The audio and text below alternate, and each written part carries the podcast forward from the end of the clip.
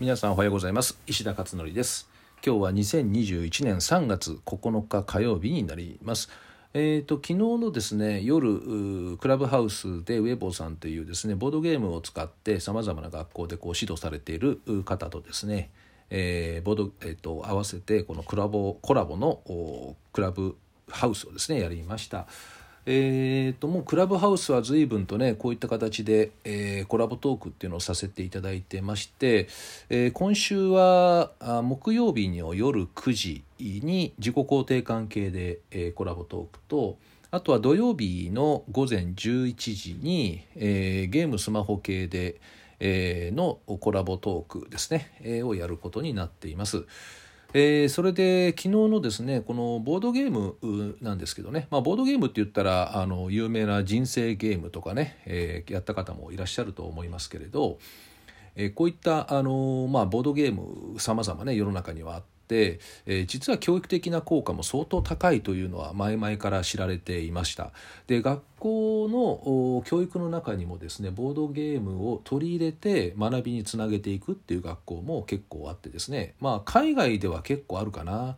あの北欧なんかはねそういう話よく聞いたことありますね。最近はあのデジタルのゲームをその教科と結びつけてゲーミフィケーションっていうねあのゲームとエデュケーションの合いの子の言葉ですけどゲーミフィケーションっていう言葉も出てきてますし、えー、このいわゆるゲームっていう一言で語あのねこのゲームっていう言葉も広い意味がすごく含まれていますよね。で誰しもおそらくゲームっていうのをやってきたと思うんですよねこういうデジタルもそうだしアナログのゲームも含めてで特にこのボードゲームっていうのは手を動かしたりするっていうことで発達にね、えー、部分でもいい影響があるとかあとルールがありますよね。でこのルールもまた仲間内でルールをルール作りから始めていくとかねルールを変更していくとかねこういった部分のまあ、メリットもあったりあとコミュニケーション能力ですよね。話をしていったりとかするからあとノンバーバルの非コミュニケーション型の会話とかこういったことも行われていくので、まあ、ボードゲームによる影響っていうのは結構計り知れないなというふうに感じました。でそれで、まあ、現代はやっぱりデジタルゲームがね主流ですよね今はね。でこのデジタルゲームに関してのこれもですね本当にもう把握しきれないぐらいすごい世界が今あの繰り広げられていて、まあ、これは土曜日の小宮山理恵子さんとのですねあのリクルートのね、えー、小宮山理恵子さんがもうあのスタジーサプリとかあの辺のね開発とかをやってる研究所のまあ、トップの方ですけどまあ、あの強調本をですね小宮山さんとはかつて私出したんですね「新時代の学び戦略」っていう、まあ、そこに書いてある内容はかなりいろんなこと書いてますけどね。あのゲームとかスマホに関する話をね。でそれを今度、まあ、あの直接ね対話的な形でこれクラブハウスで土曜日にはねお話をしますがあ一方でこのアナログのやっぱりボードゲームっていうところこちらもすごく重要だなってね今回思いました。その中で印象的だったのがウォッチャっていうね WOCHA でウォッチャなんですけどこれあのブログに貼ってありますんであのよろしかったらご覧いただければいいと思うんですけどこれがね抽象と具体の往復ができるゲームですね。話を聞いてみると。これはね印象的でした。えー、っと例えばねあのカードでしりとりをやっていくそうなんですけどカードを引いてしりとりね。そのカードには例えば動物がいっぱい書いてあると。でその動物の中にゴリラが入ってたとしますよね。そそのカードを引いてそこのカードに入っている絵を見てえー、しりとりで使えそうな言葉を自分で引き出すんですよね。例えば動物って言ってもいいしゴリラって言ってもいいしあとゴリラには手がありますよね。だから手手って言ってもいいし。だからどれを捉え捉えてもいいんですよね。でこの場合動物って答えたら抽象的ですよね。極めて。ゴリラっていうと少し具体的で手っていうともっと具体的になっていく。つまり抽象と具体の往復その抽象概念具体的な概念っていうものがこれによって自然と養われていく。でついでにボキャブラリーも豊富になるという。なるほどねとこれ思いましたよね。あそういう遊び方あるんだねっていうことで。でやっぱりこのしりとりっていうとね自分の頭の中に入ってるものでみんな答えていくけどもこのカードを引いてカードをどう抽象的に捉えるか具体的に捉えるか自由だということですね。で、えー、これ仲間内でやると抽象的に捉える子がいてねでその子が抽象的な捉え方をいつもしていると、えー、いつも具体的なものしか見えない子にとってみたらそういう抽象的概念を学ぶことできますでしょ友達から。なので、えー、そういったね仲間内でそういうねトレーニングトレーニングって言ったらちょっと面白くなくなっちゃうけど遊びをやっていくっていうゲームをやっていくっていうのはこれがね本当の自然な学びなんじゃないかなって思いましたね。だから学校のそのねなんか勉強を通じてやるっていうと結構つまんないじゃないですかなんかね。だけどこういったあの一見こう遊びに見えるものでも実は奥が深くて、えー、目に見えない能力開発っていうものが実は自然とできちゃっているんだっていうね、え、これがすごくあの今回印象的な話でした他にもねボードゲームってもう無数にあるようですよね。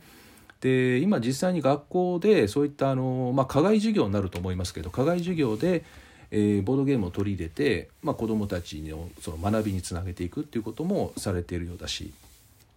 えー、かつてあのトレーディングゲームっつってね貿易ゲームっていうのがあるんですよね。でこれもあの各例えば発展途上国とかああと先進国とかね例えば発展途上国は資源があるけども技術がないとかで途上国、えー、と先進国はその逆ですよね。えー、技術は持ってるけど資源がないとかで貿易しながらこうトレードしてきますトレードしながらこう国をいかに発展させていくかっていうことをこれをボードゲーム的にやるんですよ。これトレーディングゲームっていうんですけどこれかつてね大学院にであの経営の大学院にいた時にやったことがあってねこれは面白かったですね。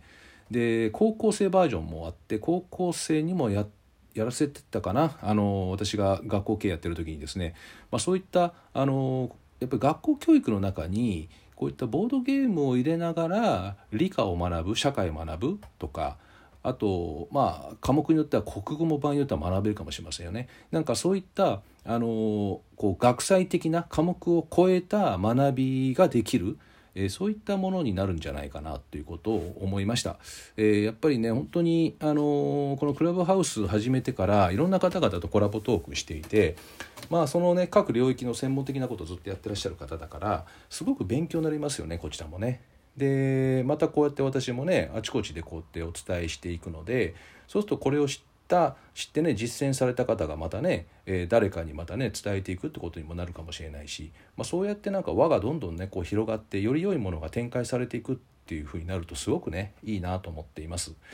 えー、なのでこういう形でね情報を少しこうね、えー、シェアしていくっていうことをいつもねブログでもやってますんで、えー、まあもうよかったらですねブログの方も合わせてご覧になってみてください。それからあとはそうですねあそうそう。あと,、えーと、昨日ね話してたのは、えー、インスタグラムあとインスタですね。インスタ。インスタのライブを今後ちょこちょこやろうかなと思っています。インスタライブですね。なので、えー、まあよかったらですね私のインスタをですねフォローしておいていただくとあの多分事前に通知したりなんだりとかねするので、えー、いろんな方とコラボでねちょっとやっていきたいなと思っています。なので、えー、まあ、インスタやってらっしゃる方いらっしゃったらですね是非登録登録じゃないかフォローねしていただくといいかなと思います。で私のインスタはですね石田ネットで調べると出てきますね。ISHIDA ね。アルファベット石田。あとネットはネットワークのネット NET ですね。石田ネットアルファベットで。それ入れ入れていただくと出てきますので、えー、まあ、これでまたねいろんな情報シェアができたらいいなと思っています。はい、ということで今日はあ昨日のですねボードゲームの専門のウェーボーさんとのですねボードゲームについてのお話でした。ではまたあ明日お会いしましょう。